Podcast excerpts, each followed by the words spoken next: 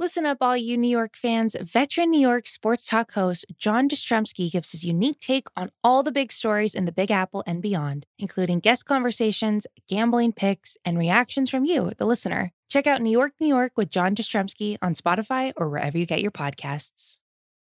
It's the mismatch presented by FanDuel. The road to the NBA Finals starts now, and FanDuel is the place to get in on the action. Right now, you can check out the new and improved quick bets, which are back and better than ever for the NBA playoffs on FanDuel. Find what you're looking for faster and easier with more props right at your fingertips. You can check out live bets like three minute markets and exclusive live bets like quarter player props, player assist combos, and more. So download the app today and bet with FanDuel, official partner of the NBA. The Ringer is committed to responsible gaming. Please visit rg-help.com to learn more about the resources and helplines available and listen to the end of the episode for additional details. Must be 21 plus and present in select states or 18 plus in DC. Gambling problem? Call 1-800-GAMBLER or visit rg-help.com. Today's episode of The Mismatch is brought to you by Hulu Plus Live TV. Looking for a better way to watch live TV? Stream your favorite sports and shows over 95 live channels with Hulu Plus Live TV. Get access to Hulu's entire streaming library, Disney Plus and ESPN Plus all in one plan. Start your free trial of Hulu Plus Live TV today. Live TV plan required, restrictions apply. Offer valid for new and eligible returning subscribers only. Access content from each service separately. Learn more at hulu.com.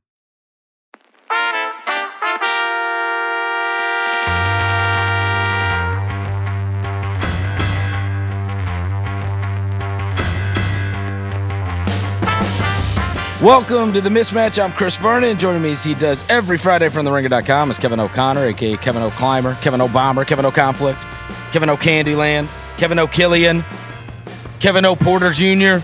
Kevin! Verno! What's going on? Well, we have less than 10 games left for virtually everybody in Ooh. the NBA. And just looking at the schedule this weekend, um, I started to get super excited because, as we talked about on Tuesday, everything has been heightened because of the play in.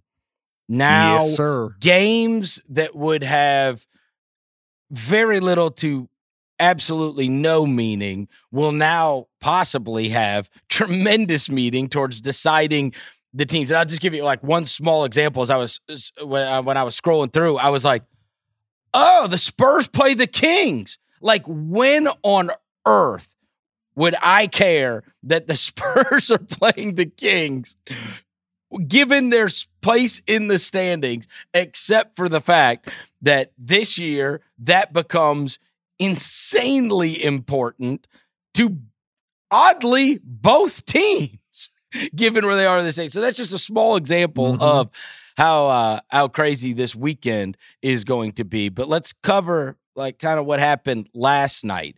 Um, the biggest was the Mavericks and their very good win over the Nets. Um, there has been over this course of the last week, Hardaway Jr. has been out of his mind.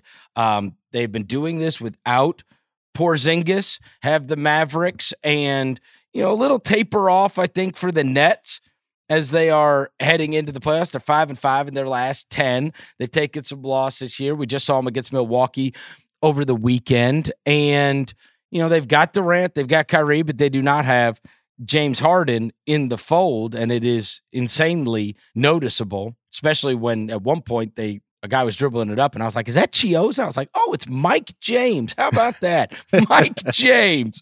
Um, but anyways, uh, kind of thoughts on both of these teams. The Mavericks, I think, are you know starting to convince me that uh, you know as they are heading towards this. Uh, and whoever they're going to face in the playoffs, I- I'm thinking more highly of them, and they're certainly got the chance of going in hot. But I do wonder, does this stay the same when Porzingis comes back? Yeah, I mean, with with Porzingis, they've really been bad defensively. Mm-hmm. You know, when mm-hmm. you have some front courts with Dwight Powell and KP in there at the same time, that can hurt you defensively. And they've been a lot better defensively, you know, with some of the configurations they've been able to have. KP just can't defend in space right now. But he still does raise your ceiling. You know, when you have him out there, his ability to space the floor from 35 feet. So, eh, I mean, in, in some ways, Chris, the Kristaps Porzingis conversation right now, today, is no different than it's been for us the entire season in the sense that you can't rely on him to be there. you just mm. can't. Mm. He comes and he goes. That's the way it is with him. You don't know if he's going to finish games. You don't know if you're going to have him for an entire playoff series. But he does raise your ceiling when you have him. With all that said, though, is that it but is that in theory, or does he really? Do you think they're bet? I mean, I honestly watch them, and I know that Hardaway Jr. has been crazy hot, and that may be not sustainable. But I watch them, and I mean, I've always kind of liked Powell um because he doesn't take you know, he's going to shoot a high percentage from the field. He doesn't take bad shots. He also doesn't stretch the floor out completely, but he's energy guy and like you know, there's stars and there's role players. And guys like that take a small amount of shots, they keep the ball moving, they fight for rebounds, they defend their position, and I do think that there is in some ways it's not always the superior player. Sometimes it's just how it fits together. And there are times when I watch them and think, man, it fits together, uh, you know, better when when he's not there. I don't know. I know it should. I know it should be good. It's not always about the talent. Trust me, I'm watching a team that brought Jaren Jackson back and can't win a game. Yeah, I mean, uh, like that's what I was getting at. You know, you have Porzingis, and in theory, like he does raise your ceiling, but the negatives of what he is on defense right now might outweigh any positives on offense. I mean, you mm-hmm. shred defenses with Luka, period. You know, he doesn't matter who he's on the court with, he is gonna get his and create open shots for his teammates. So the value of having KP is that 35 foot, you know, floor spacer who opens up even more room for Luka, who is a great pick and pop partner for him, but doesn't beat mismatches on mm-hmm. post ups, who can't make teams pay for putting a six foot guy on him. That's one of the reasons why months ago, and I know Mark Cuban denied it, but I remember Jake Fisher at Bleacher Report re- reported that the Mavericks were quietly, you know, gauging the market for what you know a return could be for KP because it's a smart thing to do. In the same way that we're questioning the fit, they should take that same approach this offseason. We're jumping ahead here. Um, but the reality is that, that there is those major questionable fits about him. And what we've learned about Dallas is they can still produce at a high level without him by mm-hmm. having other guys take on that floor spacing role. Like you said, Hardaway is is lighting it up. Uh, Dorian Finney Smith in last night's game was great. Like you're not going to get that every night, but it's not like you know we talked about this on Bill Simmons' pod earlier in the week. Me, J. Kyle Mann were on his show, and we talked about how in passing, like some shooters, regardless of position, like Karl-Anthony Towns is a great shooter. Period. Right, regardless of position. Kristaps Porzingis is not a great shooter regardless of position. He's a great shooter for a seven footer. And in today's NBA, I, I, maybe you're better off having just a great shooter there rather than a seven footer who can shoot. Does, does that make sense? Because, yeah, yeah. And I also, I mean, like, the, the you concern you is like you don't get the other benefits of a seven footer, is what I'm other, saying. You know? Yeah, right. if he's not going to be yeah, exactly. uh, contesting everything. Yeah, right? is that not contesting everything, not being a dominant rim protector, not being a dominant rim runner or a post player? Like no. all the benefits of a seven footer aren't there. Right. And I wonder if, I mean, sometimes I think like, oh yeah, but who's going to be that second guy that you're going to need uh, in the playoffs, especially if they're running doubles yeah, at Luka exactly. and whatever. And the and that mm-hmm. is, can it be? Uh, it's not ideal for Tim Hardaway Jr. to be your second guy, but honestly, like, what are the chances that uh, Porzingis is more consistent? You know what I'm saying? Like, am I getting that out of him every night? Am I getting the 20 something that I need out of a second guy? Um, if it's him, I'm I'm unsure, you know?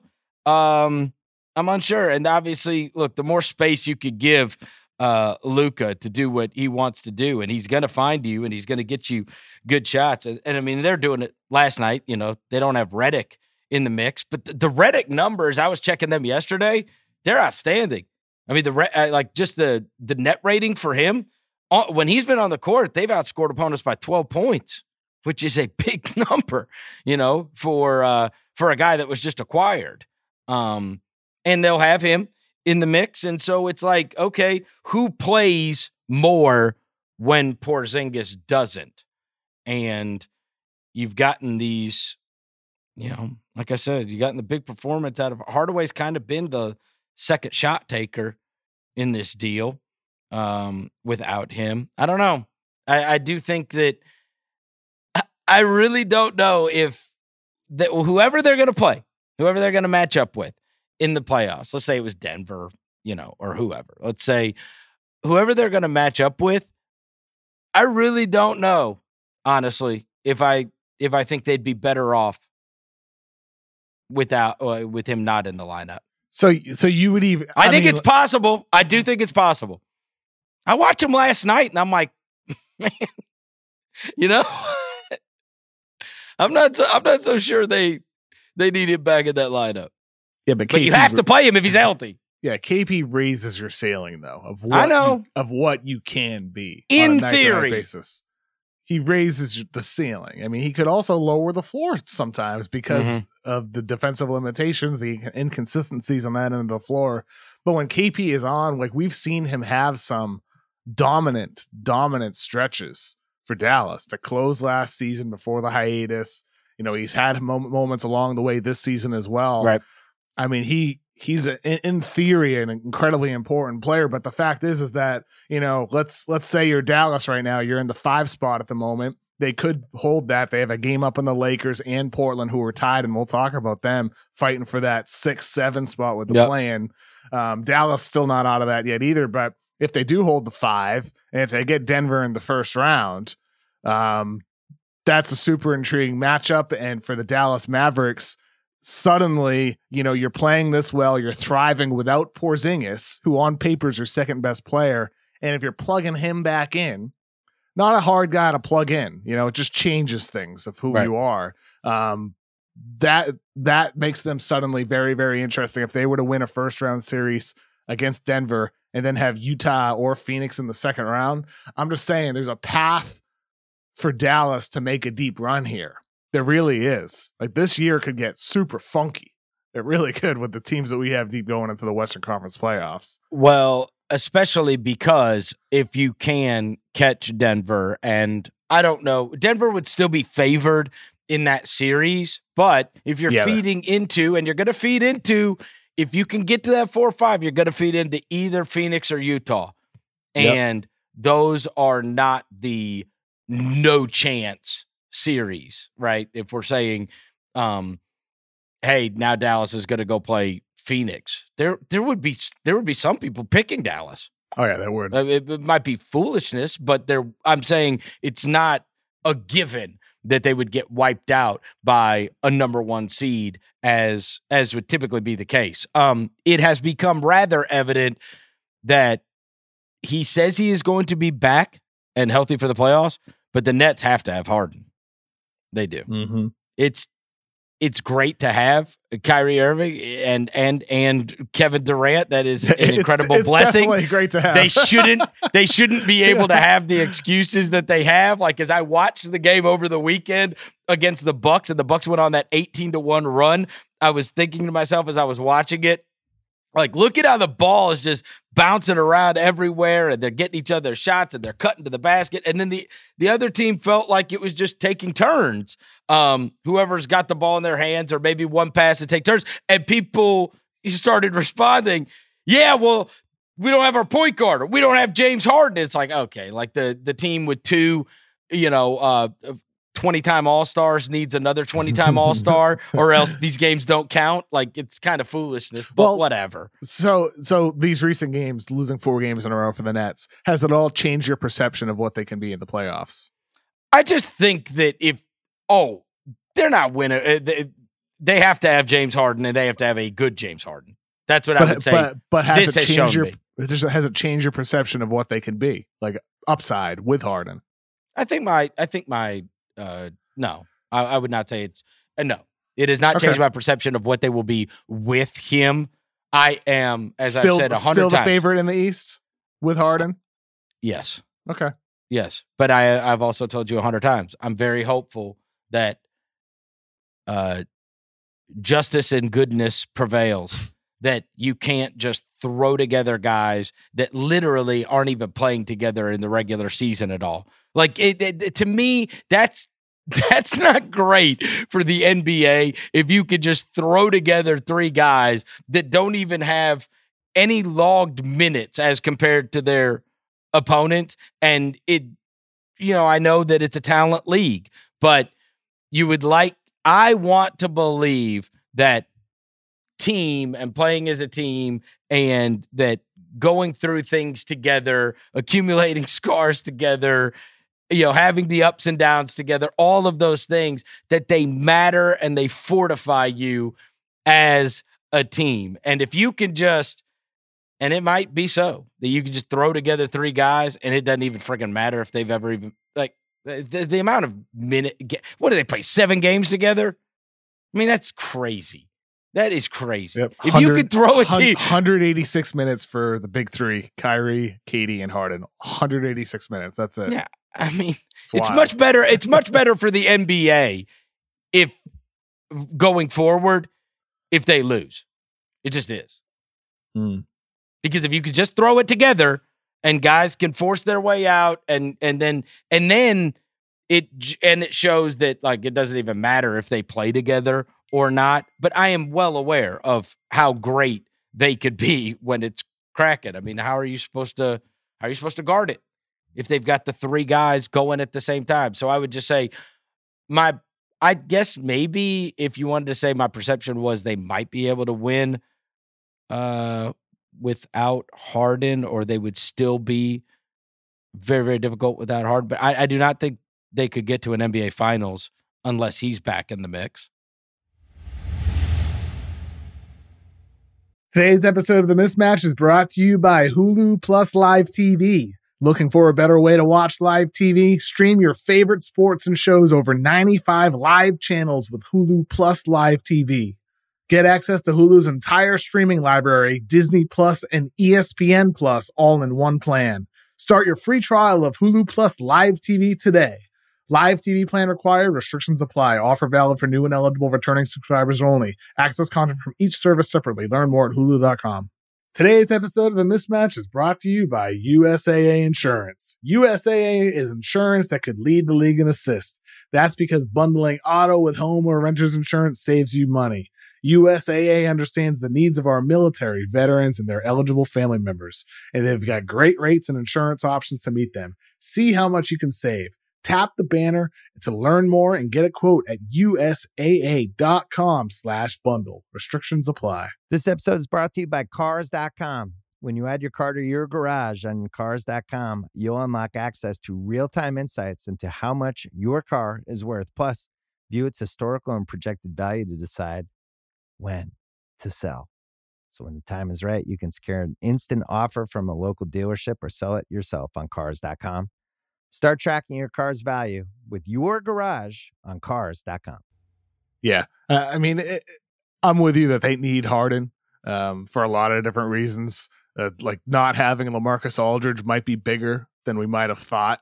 Uh, mm. Just with having the lack of that big, sturdy big man um, that they that they got him to be, that they wanted Andre Drummond to be. Like they need that presence in a, against a Joel Embiid. They need that presence against a Giannis Antetokounmpo, right? And that's what they got him for. And now they don't have him. Now they're relying on DeAndre Jordan, who is, I mean, unfortunately, nowhere close to the DeAndre Jordan we saw just a couple years ago. Never mind his prime years.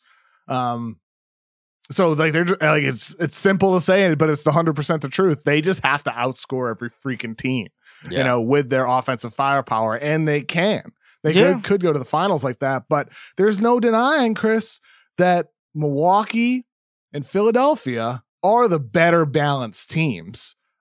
I'm not sure I'd pick him in a series against Brooklyn. I want to see how Brooklyn evolves. I want to see how Brooklyn looks in a first round series, whoever their opponent is. But there is no denying that the Sixers and Bucks are better balanced. And what that means for the postseason, I still think we need to see how the Nets look with Harden back, how they look in the first round series. But the, the Sixers or Bucks very well might be the favorite in a series, depending on Well- how things develop, because those teams haven't quite peaked yet, in my opinion. I still think there's more room for them to grow as well. it doesn't it does it, it doesn't mean a tremendous amount but i will say i thought it was extremely instructive to watch those teams play over the weekend and saw how holiday can for segments of time just take a guy Yeah. out of a game like it, it- now that's the trick Except for Kevin them Porter Jr. Kevin Yeah. Porter Jr. can destroy him. when they've got three guys though when they've got three like that if you've got a defender that can subdue one of them right that you can you can just deploy him and you can say all right now it's more on the other two. Again these are these are the decisions you're having to make which are not easy ones when if they've got all their firepower but he can guard him and he can you know make him inefficient you know and uh, i do think that i think there's a real possibility that jrue holiday ends up becoming a huge story in these playoffs that he was great you know it's it's long forgotten but the last time we saw him in the playoffs he was playing for the pelicans and i mean they're going up against lillard they wiped them out they wiped Mhm. him out and he was awesome and so i do think that there's a real chance that the story becomes this is a different Bucks. And we see PJ Tucker getting minutes for him now, but that between Holiday and between Tucker, that those two guys can make life so much more difficult on their opponents than in years past when you were having to run out, you know, whoever. But I mean, obviously Bledsoe has been playing um has been playing point guard for him for the last couple of years. Um, Mhm. but yeah, I do think the Jrue Holiday thing. I'm almost more. uh My perception's probably changed more about them than it has uh the other teams. I would say Milwaukee. You know, just seeing them in that kind of a game, seeing Giannis score the 49 in the one, which is, I mean, incredible. I mean, incredible. And they don't have anything for him. They just don't. They don't have. There's nobody. There's nobody. To, you can't look down the bench and say, "All right, we're going to deploy this guy to try to make life harder on Giannis." And if you double them, they do have guys that can make you pay. But I do think the the holiday thing is a that's a whole nother world with that Bucks team. And seeing him in a big game do what he did, I think is uh, uh yeah, I think my perception has probably changed about them. and for the better, right? Yeah, for- yeah, for, what they can be absolutely. in the postseason. I, I think Giannis is also playing with a, a calmness, Mm. um, a steadiness, and a, a pace to him right now, and in recent weeks and months. And I, I thought after he had that really good shooting performance, um, he, the way in which he talked about his shooting and the importance of it, and the work he puts in, there was a real maturity and level headedness. about that entire challenge of doing that and he just seemed to be somebody that like is in a good mental state you know and, i don't know like it's just just watching him play just hearing the way he speaks about his game Giannis seems like in a really good spot right now Mm-hmm. with the way he's performing on the court and the way he's speaking about it and you look at the talent around him that's probably a big part of it you have Jrue Holiday who can get those ball handling reps that you're talking about, Chris. You, you have Khris Middleton who can do that as well. You have a good, strong team around you that can do some of the stuff that Giannis now doesn't have to, like bringing the ball up the court, you know, creating from the perimeter. Because you have other guys who can handle that responsibility, and it's put him in a place where he's really just leaning into his strengths, and occasionally he can pop off. and well, and like one of the things. I noticed from watching that game was it also plays to just having Holiday lets Middleton play more to his strengths because he doesn't Yeah. have to just be this creator, right? Like I'm gonna go and I'm gonna. That's not. That's not what he's best at. Is throw him the ball, go get me a bucket. I'm gonna. He's not the the type of guy that to just go get his own shot Chris, in the way. He's that- pretty good at it, though. the- but I'm saying in the way other su- other superstars are. right? He does it. He does it at a lower volume, Right. like he he does it with a superb efficiency at a lower volume. Yeah, It's but just- if you get him cutting, you get him running off screens, you let you get a point guard, a real point guard, set him up. Now he can become a that to me is the best of him. Well, and that Right. that's the good part about the balance because Jrue Holiday is also a guy who doesn't consider himself a pure point guard. He Right. considers himself a two guard, right? Mhm. And so you have these two guys, or really three: Giannis, Middleton, and Holiday. None of the three are necessarily run high pick and roll all game long, Right. distribute the ball, get buckets. They get their buckets in different ways and play off of others, all three of them. And so there's a, this nice balance among the responsibilities and the ball handling duties for all of those guys. And then you Right. mix in some other guys, DiVincenzo here and there. You know, you got different guys. No, and they really play for- as a team. None of those Yeah. guys, all I'm saying is, and, and Middleton included, none of those guys are best suited for, and you see this all the time in NBA games, the clear out. Now, here's my guy versus your guy. You know, we're down by one. Now we're going to clear everything out and you go score. You know, that's Well, not, I mean- that's not there. Yeah, but, but as a collective, Yeah. and that is the difference between them and, you know, you watch a Portland game, you're getting that clear out for Lillard. You get you watch some of these other, you know, uh, there's a lot of teams in the league. That's just how they play it out at the at the end of these games. And that's not the strength as much with them as just ISO go get a bucket guys. Well, I mean, uh, like I said earlier, they're lower volume guys, but they're still efficient. So this season, uh, 47 players have logged at least 200 possessions, according to Second Spectrum. Number one on efficiency is no surprise. It's Kevin Durant. Number two is no surprise. It's Stephen Curry in Mm. scoring efficiency. Three is Zach LaVine, but fourth is Jrue Holiday. Tenth is Khris Middleton. So they have two guys in the top 10 out of 47 in points generated from their isolation. So that could be them shooting, passing the ball to a teammate. The the Bucks and, and when we talk about their balance, I think this kind of hits on it because you don't have to have Jrue Holiday do it every possession. You don't have to have Khris Middleton do it. They can do it when it's the best matchup for them. So it's like a a Right. far lesser version of the, what the Nets have on offense. When the Nets, you have KD, Kyrie, and James Harden, these ludicrous level scorers Right. who can pick and attack those matchups. With the Bucks, those these guys aren't that level, but they still can logically take the same approach at the end of the clock when it's running a pick and roll or running an isolation to find the best matchup. I mean, Yeah. having that level of talent alleviates the pressure off of Giannis to do that, and, and instead he can be the guy who's setting the screen or that's off the ball that defenses still need to account for because he's always such a threat on the court. So I, I I feel much like you, Chris, stronger about the Bucks and their chances in the, in the postseason. Though there's still a lot that they have to prove. That holiday move was so good. Oh, So good. outstanding! Because now outstanding. what? And they've locked them up. So what are you doing? You, you, you- you're giving away low first round draft picks. And just, uh, I mean, honestly, a disgusting move by the Pelicans. Honestly, just terrible. Really. I mean, do you put Jrue Holiday on that Pelicans team? They're fighting for like home court, maybe. Serious. I mean, that's the that's the difference. I, I don't. I, I don't. You you watch you watch Holiday over the weekend. You see what he kind of brings to the table for the Bucks, and it's like, why, why, why, why don't you? Why didn't you want him in in New Orleans?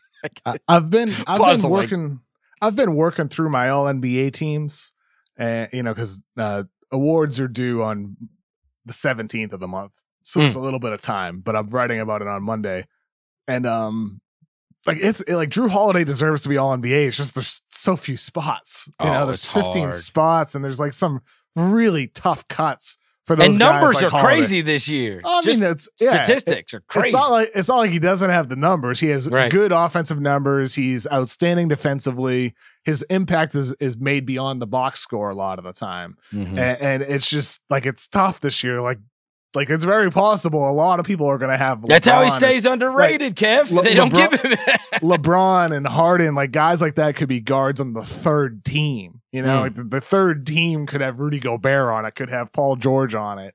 The third team might not have Devin Booker or, or Mm. Ben Simmons or Kyrie on it. Like that's this is a loaded year. Like Trae Young might not make the team. Mm-hmm. A lot of really good players. So I mean, with Jrue Holiday, he's he's like on my bubble list of in consideration for all NBA. But shh, this year's so freaking loaded, man. There's so Hard- many good players. hard to find a way for him. Uh, Yeah. So a lot of people do have, uh, despite what we've been saying about the Bucks, people that are holding tickets for NBA championship tickets in Vegas.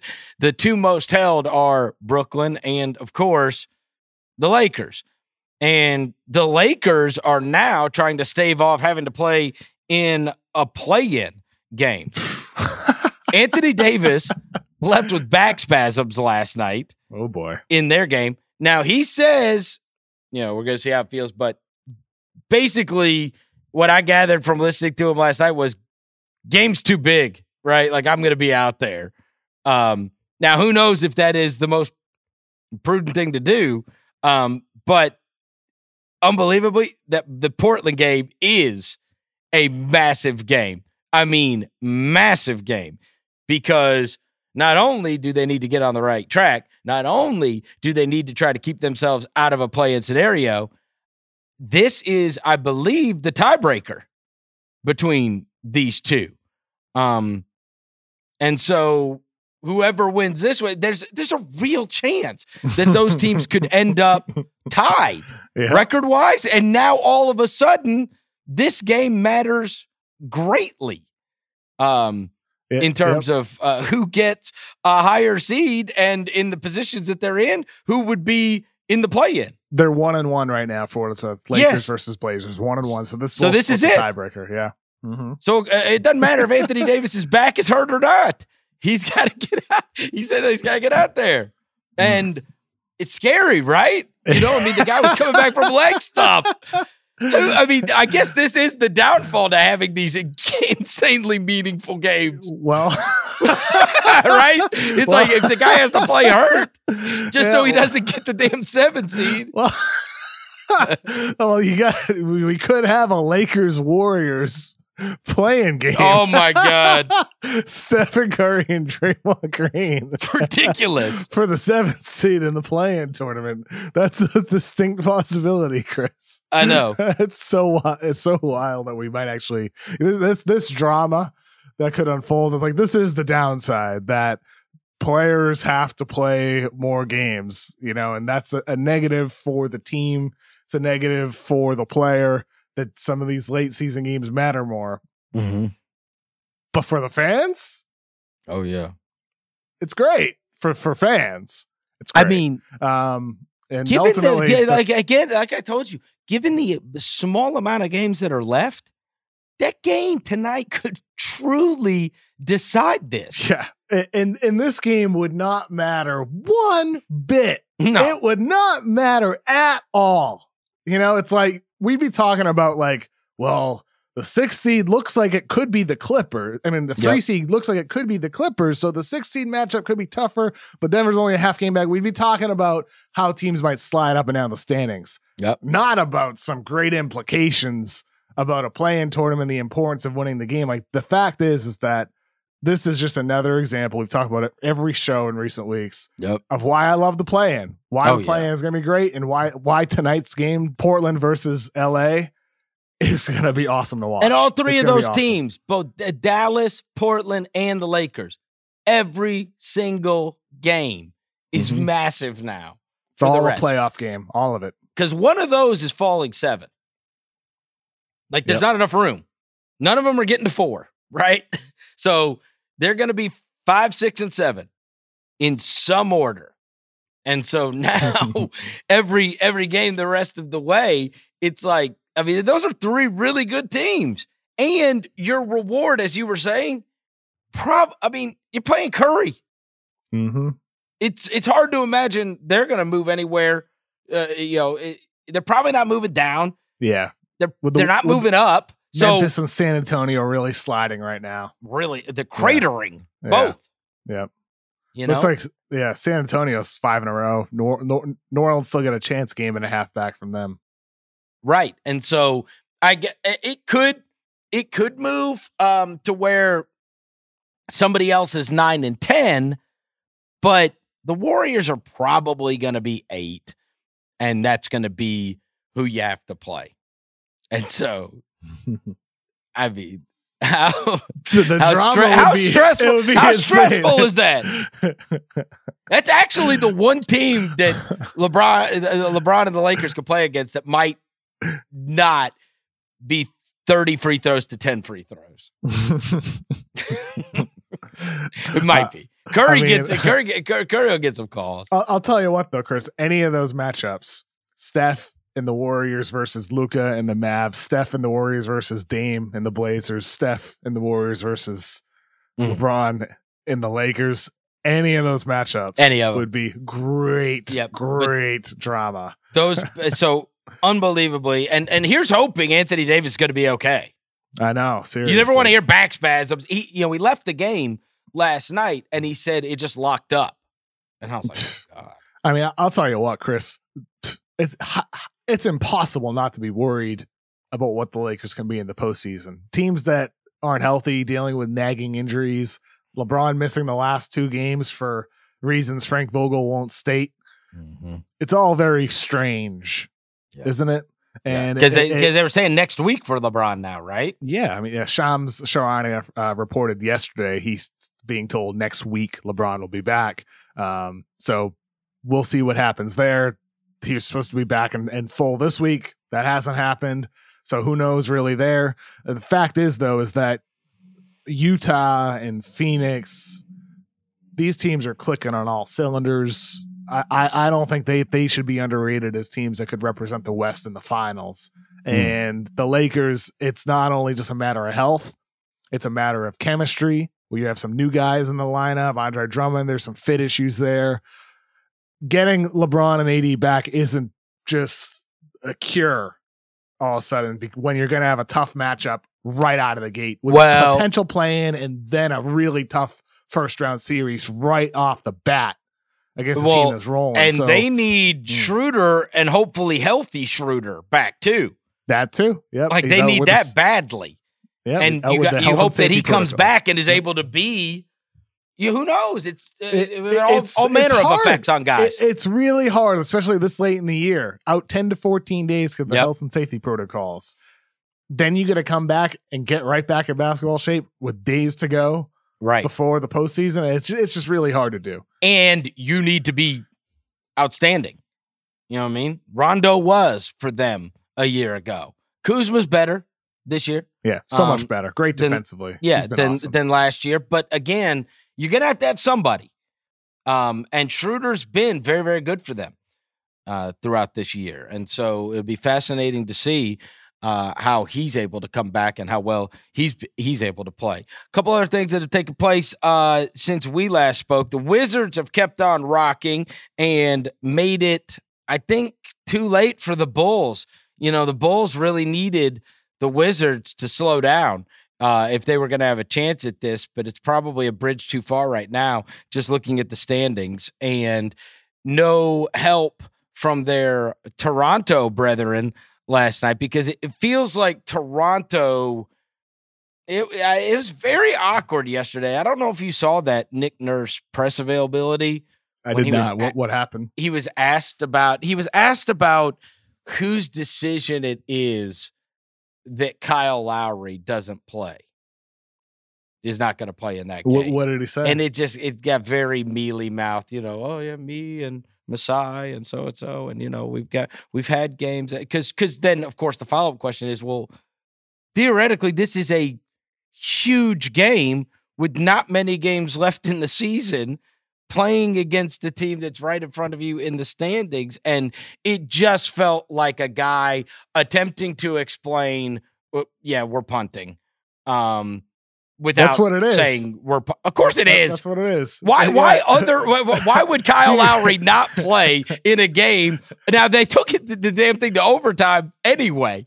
But I mean, again, like we were just talking about with the AD thing. Yeah, I left the game because my back locked up with back spasms, but I'm gonna be ready to go for tomorrow because I know how big a game that is. Well, This is the flip side of that. Yeah, right? it's the flip side, right? Like, if you if you wanted to have a, yeah, and it might be a snowball uh, chance in hell to get to the playoffs. Like you got to win that game against the Wizards last night, and clearly, and just uh, you know, you sometimes you can put coaches in bad spots. Um, which I think Nurse was in, attempting to say why, because you can't say, you know, Masai and uh, you know, and, and we all kind of got together and we just decided, you know what, to hell with it. I mean, what's the best we could do? Get ten anyway. Oh, I, I just found the exact quote. I just have to I just have to read it. how how it's determined, we being myself, Bobby and Masai, talk about who we want to play and who we want to see and who we're gonna evaluate. That's what it comes down to, and that's where we are at with it tonight. Great, great translation. We're tanking out of the playing Yeah. tournament because we No. want the seventh best lottery odds and a chance to win the lottery and get Cade Cunningham, Evan Mobley, Yes. Jalen Suggs, or Jalen Green. That's what the translation is. That's That's, what they want. That's a million percent true. And hey, and, and you know, last night, you know, hey, your old buddy Oh uh, my Khem Birch. Ken He, Burge uh, looking good. Best well- best buyout acquisition. Well, I was watching the end of this and I thought, oh, he's a sleeper cell for Masai because it comes down to the end of the game and uh Beal comes up, top of the key, steps into a three, and Khem Birch fouls him on the three pointer. Oh, And wow. uh, it puts him to the line three times. And this is like, in like a tie game or something. And I was like, oh, look at Khem Birch doing the bidding. And you know, they're sitting there, Masai and the other guys, they're like, what what is happening? Why are we winning this game? Why is this game in overtime? Let let mini Oscar Robertson do his thing. Will you guys calm down? And Siakam had like a career high. I think I think it was a career high. He at 44? Yeah, he had 44 last night on 17 of 28. He's had, he he's like his shooting percentages are still down on the year, but he's had hell. some monster performances. I mean, Yeah, but yeah, that, I bet I bet they were nervous last night. well, because what because is there's, there's really like this is like the it's not a downside of the plane. You're always going to have tanks teams that would rather tank and lose out Right. and have better lottery odds. That's going to no difference no matter what. But the fact is that Toronto's making the right call here. Because I, I think this team has shown enough during their down year playing in Tampa Bay. Mm.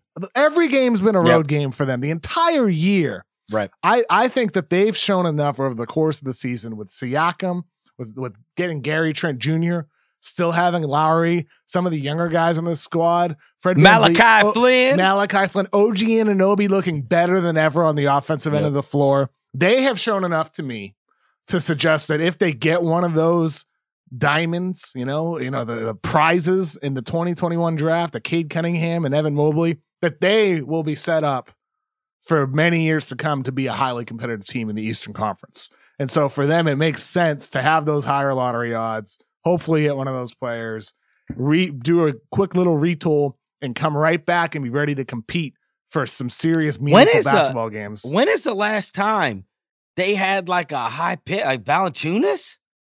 Really? When's the Hmm. last time they had a high pick? I don't. Uh, maybe I'm forgetting, but I mean, just off the top of my head, like I can't remember it because they weren't even like part of one of those trades that would have netted them a very high pick. It might be, no lie, Jonas Valanciunas, and that's what seven years ago, something like that. I don't know if they. Ye- Jakob Poeltl, they had the ninth pick. Oh, they did. Oh, God, that stunk. Hey, the ninth pick for Jakob Poeltl. What what year was that? 2016. Okay, so that five years their ago. own. That wasn't their own draft pick though. Yeah, that was a trade. Yeah, because I mean they've been good for so long and had good records for so long. yeah, like, so like with, with their own pick, Terrence Ross, 2012. what year was that? Uh, that 2012. 2012. yeah. Well, no, no, Valanciunas is since then. He would have been after. He would have been. That. Valanciunas was 2011, fifth pick. So Terrence Ross was actually the last one. oh 20 wow, 2012 Terrence Ross and 2011 Jonas Valanciunas. jeez. So since 2012, have they Yeah. like had their own pick and the, like the Poeltl pick at nine? That was Yeah. the, the the Denver New York pick. Mhm. Um, so it's been a while. It's been a while since their own pick has been top 10. It's a good year to have a top 10 pick. You think so? It's a, it's a good year. Yeah. you like this draft? Yeah. I, I like I like the I love the top players and I like some of what comes after that. I, I'm there's a lot of guys with big question marks though. Mm-hmm. Um, a lot of big question marks of like what their upside can actually be. Um, but the top Evan Mobley, Cade Cunningham. I love those guys. You love both of Yeah, them. I I liked do. the uh I liked those guys I saw in the G League too. Yeah, Green Green, K- Green and Kuminga. Yeah. Yeah, they They got both- talent, man. K- Yep. Kuminga is raw and young, but that dude's got some serious talent, and he's built for you know the NBA. So the Wizards have, and of course the Bulls just got back LaVine, and they had that big win last night. But it's, you know, they're so far behind the eight ball now in terms of games back that they the Wizards have probably, um, rendered that one, you know, not competitive. That we're going to have though that we've got our ten teams in the East. It is much less decided in the Western Conference. And I talked about San Antonio and to a lesser degree Memphis cratering here at the end. Um, San Antonio, especially when I went and pulled up their schedule the rest of the way, this is wild. This game that they have tonight is enormous. They play Sacramento tonight. San Antonio versus Sacramento. And yes, I'm saying it's enormous for the purposes of a play in because number one, they have, as we mentioned, been cratering. They're going the wrong direction very quickly. And if they lose this Kings game, now they have unbelievably gotten the Kings back into this thing. And then you've got the Pelicans sitting there. But I would just encourage anybody um, that might be rolling their eyes go look at San Antonio's schedule after tonight. If they don't beat Sacramento, bro, they might not win another game unless Phoenix rests guys the last like game of the season because they're because their seeds locked in. Their schedule is brutal. Like we kept hearing, like, oh, they've got the hardest schedule down the stretch. But when you look at it, it's like, okay, which they're not going to be favored in anything after tonight. And, you know, it ends up making the Pelicans Sixers game huge because the Pelicans, I'll be damned, they can get there now. Like it because San Antonio has fallen apart in the way they have, they have gotten the Pelicans and the Kings, who have been playing without De'Aaron Fox, for God's sakes. They've gotten both of them like back in it to where they can't just punt like Toronto did because they like have a real chance, especially if Sack beats them tonight. And by the way, Sacramento should be going the other way, but they should follow Toronto's lead. But, they're they're not trying to do that. They've won four in a row. It's you kind can't tell Marvin Bagley not to have 24 in the first half Ooh. Marvin Bagley because he did the other up, night. Up, up, up, up. Get it while it's hot.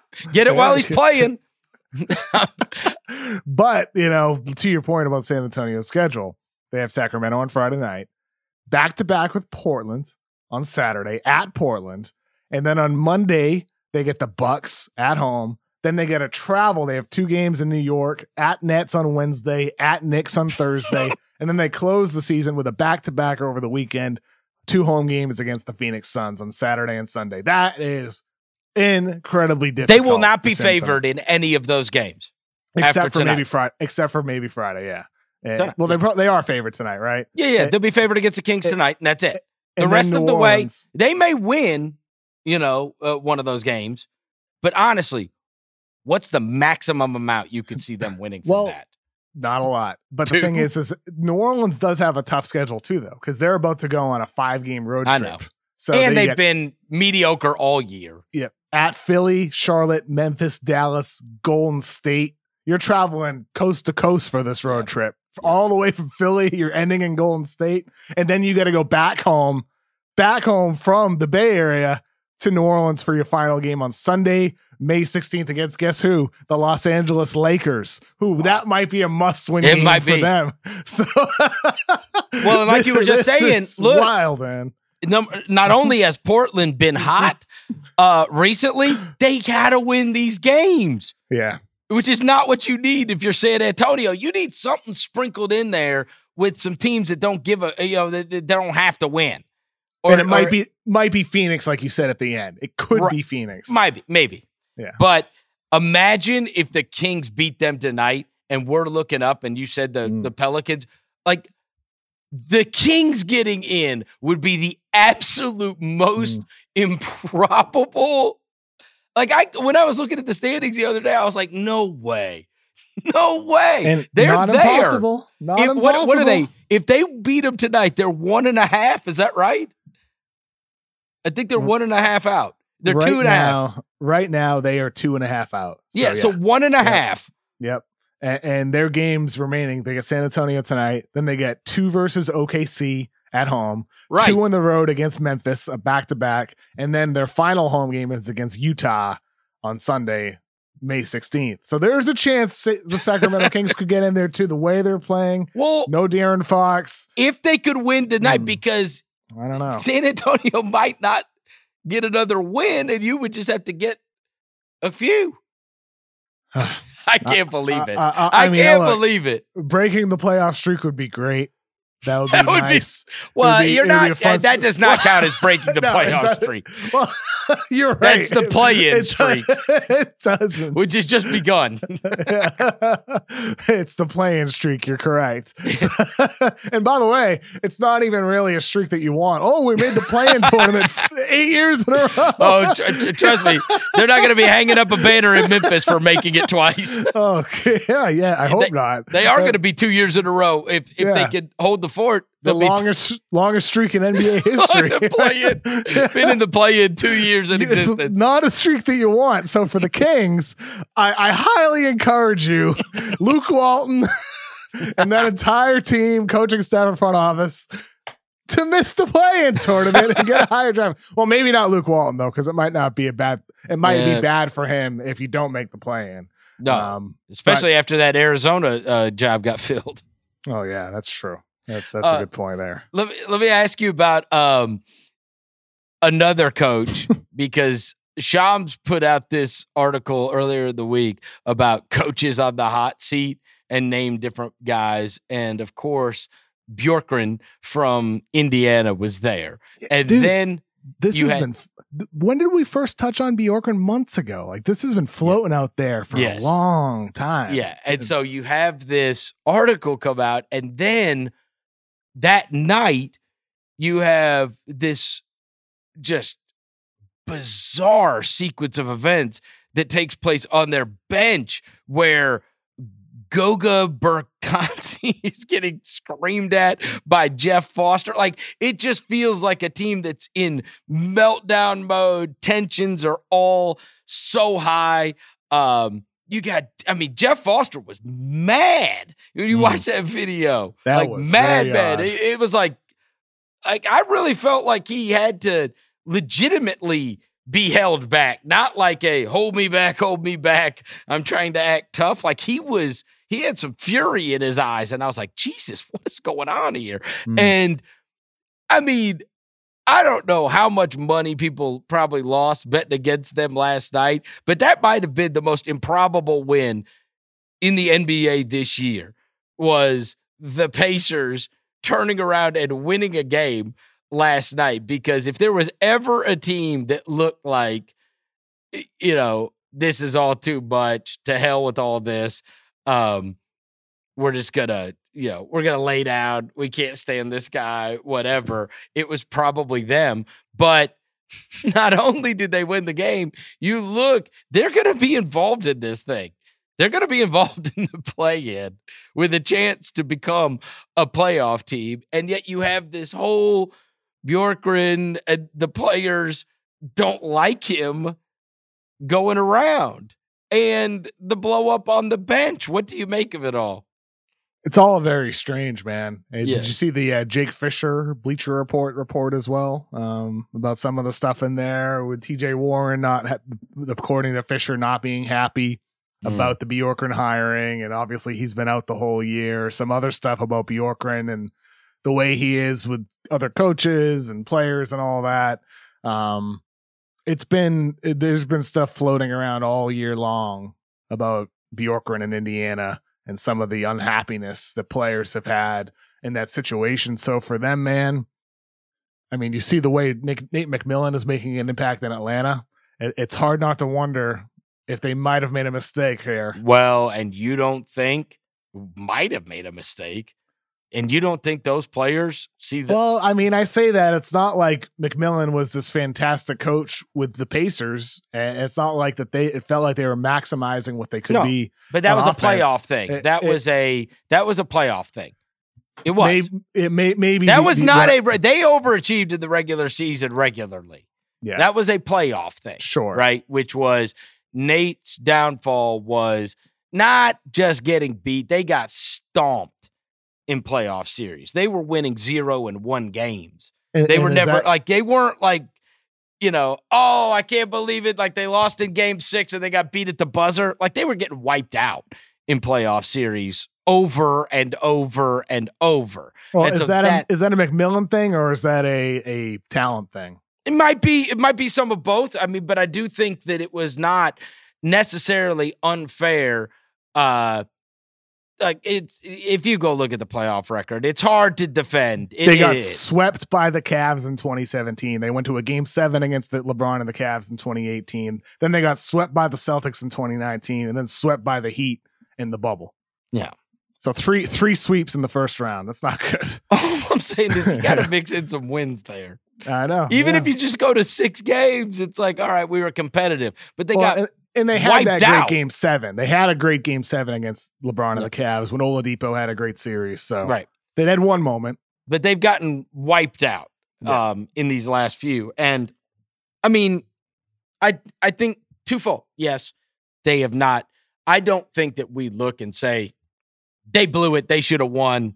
They were they were the favorite in this spot and they blew it. Uh, that's that has not been the case.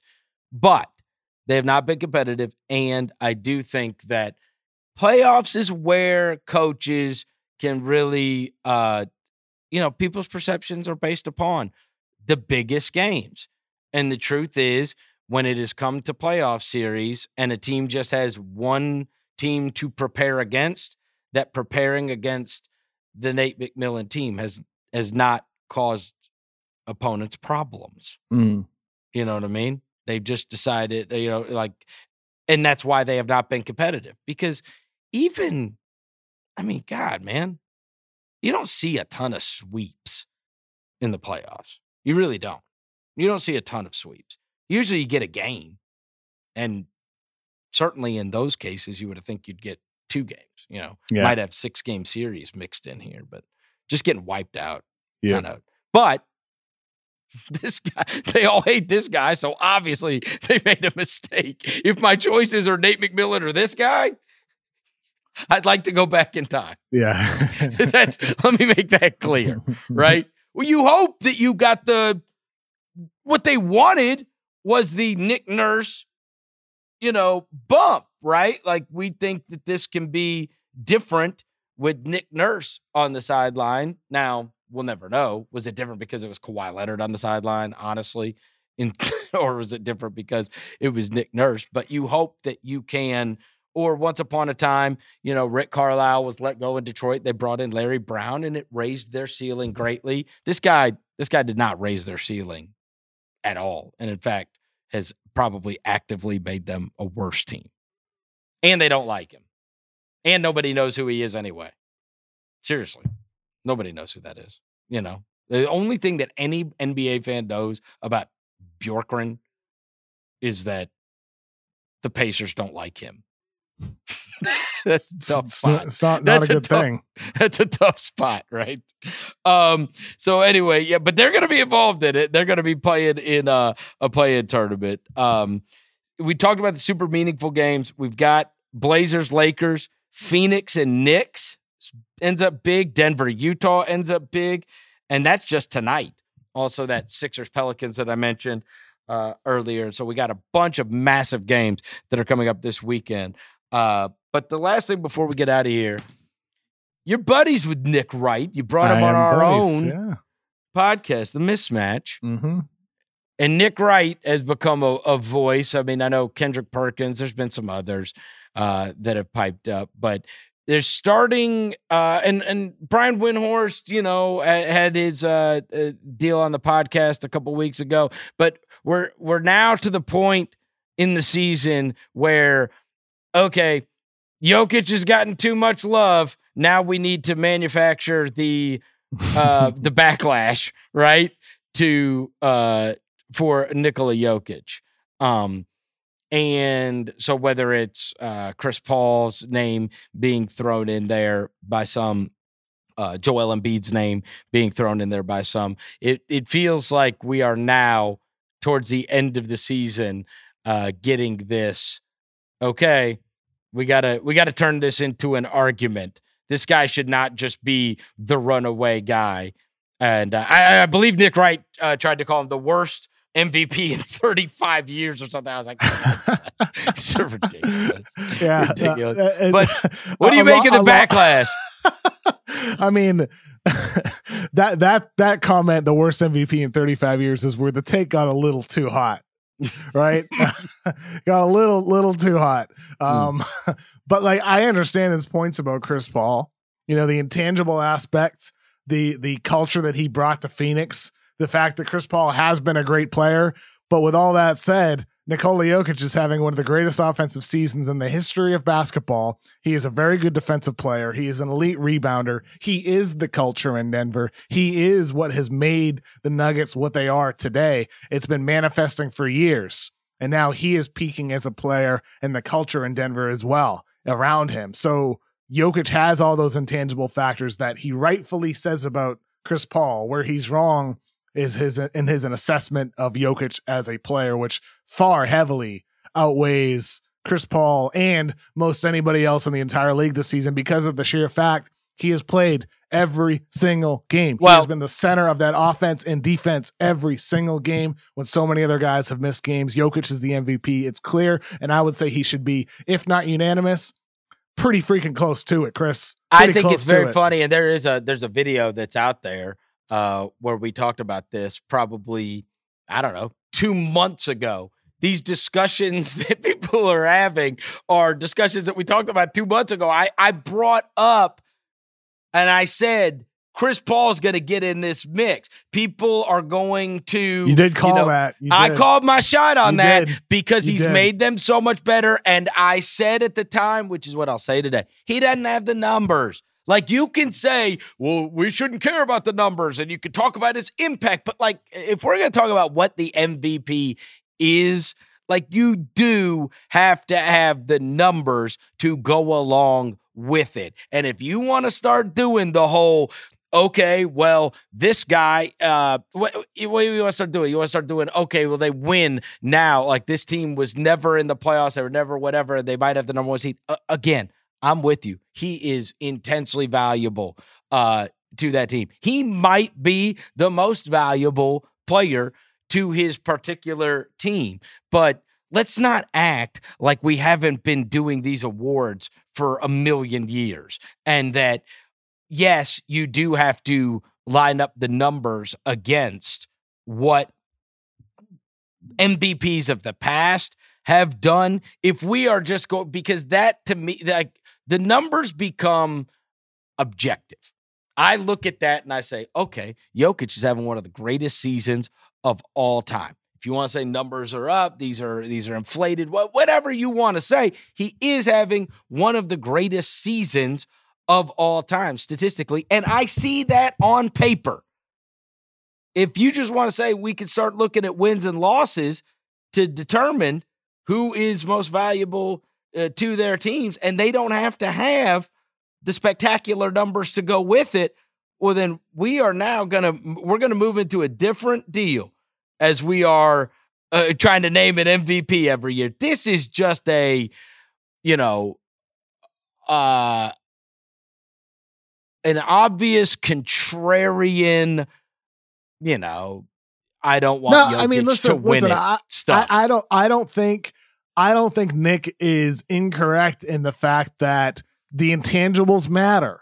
But he's like not that, the only like, one. But I, I, know, I know, People I know, I know. are Chris, trying Chris, to find Chris, a know, different guy. Chris, I know, I know, hundred percent. But I'm just saying, I'm glad that the intangibles are being talked about because it is about more than the numbers, and that mm. is part of part of like to me hearing him speak about Chris Paul and the intangibles and what he's done to that team I hear all that and it's like, thank you for speaking about the intangibles. It should matter. And that is another one of the reasons why Jokic is the no da, obvious, no brainer, most valuable player for the 2020 21 NBA season because he has the numbers. He had he's dominated on the court and he checks the box for the intangibles too because of what he is for that team and the culture that he brings to that team and how he defines what the Denver Nuggets are. So, like, I'm glad the intangibles are part of the conversation, but like, it's Jokic. Uh, sorry, Nick, it's Jokic. Well, look, you take Chris Paul off. Yes, they're not good anymore, right? I get it. But guess what? Be.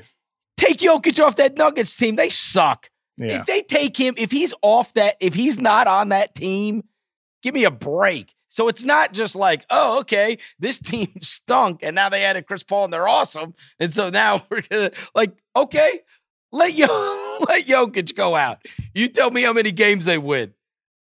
It's not, it's not, it's not a lot. Trust me. He mm. is uh, he elevates all and legitimately like makes people better just like Paul does.